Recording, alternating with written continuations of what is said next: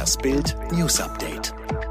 Die USA dürfen ab sofort das Corona-Hoffnungsmedikament Remdesivir nutzen. Das antivirale Mittel erhielt eine Sonderzulassung für die Behandlung von Coronavirus-Patienten. Die Arzneimittelbehörde FDA stellte eine Notfallgenehmigung aus. Laut FDA handelt es sich um einen begrenzten Einsatz des Wirkstoffs bei Covid-19-Patienten in Krankenhäusern. Fast drei Wochen lang wurde weltweit spekuliert, ob Nordkoreas Diktator Kim Jong-un krank oder gar gestorben ist. Jetzt gibt es ein Lebenszeichen von dem Machthaber.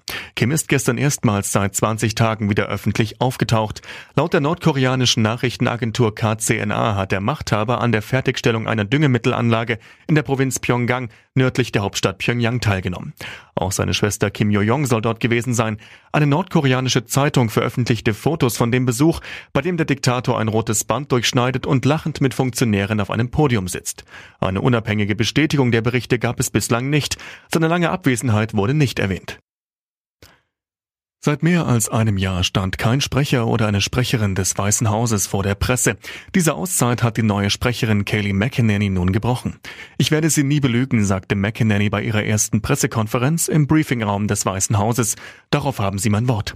Traditionell stellten sich Sprecher des Weißen Hauses regelmäßig den Fragen von Journalisten im Briefingraum. McEnanys Vorvorgängerin Sarah Sanders beendete diese Praxis allerdings.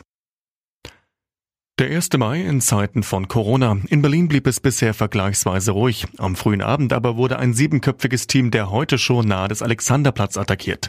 15 Personen sollen die Gruppe angegriffen haben. Laut einer Pressemitteilung des ZDF war das Team nach Dreharbeiten auf dem Rückweg zu seinen Fahrzeugen, als es zum Angriff kam. Insgesamt wurden dabei fünf Menschen verletzt, zwei von ihnen schwer. Sechs der Angreifer wurden festgenommen.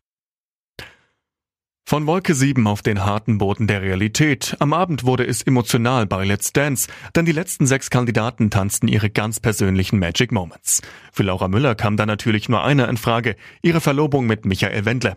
Diese so einzigartige Verbindung brachte sie in einem Mix aus Tango Argentino, Paso Doble und Contemporary zu Never Tear Us Apart von Bishop Briggs auf die Tanzfläche.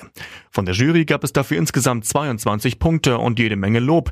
Selbst Joachim Lambi fand, es hatte sehr schöne, gefühlvolle Passagen. Passagen. Trotzdem reichte es nicht fürs Weiterkommen, denn am Ende hatte Laura einfach nicht genug Fans.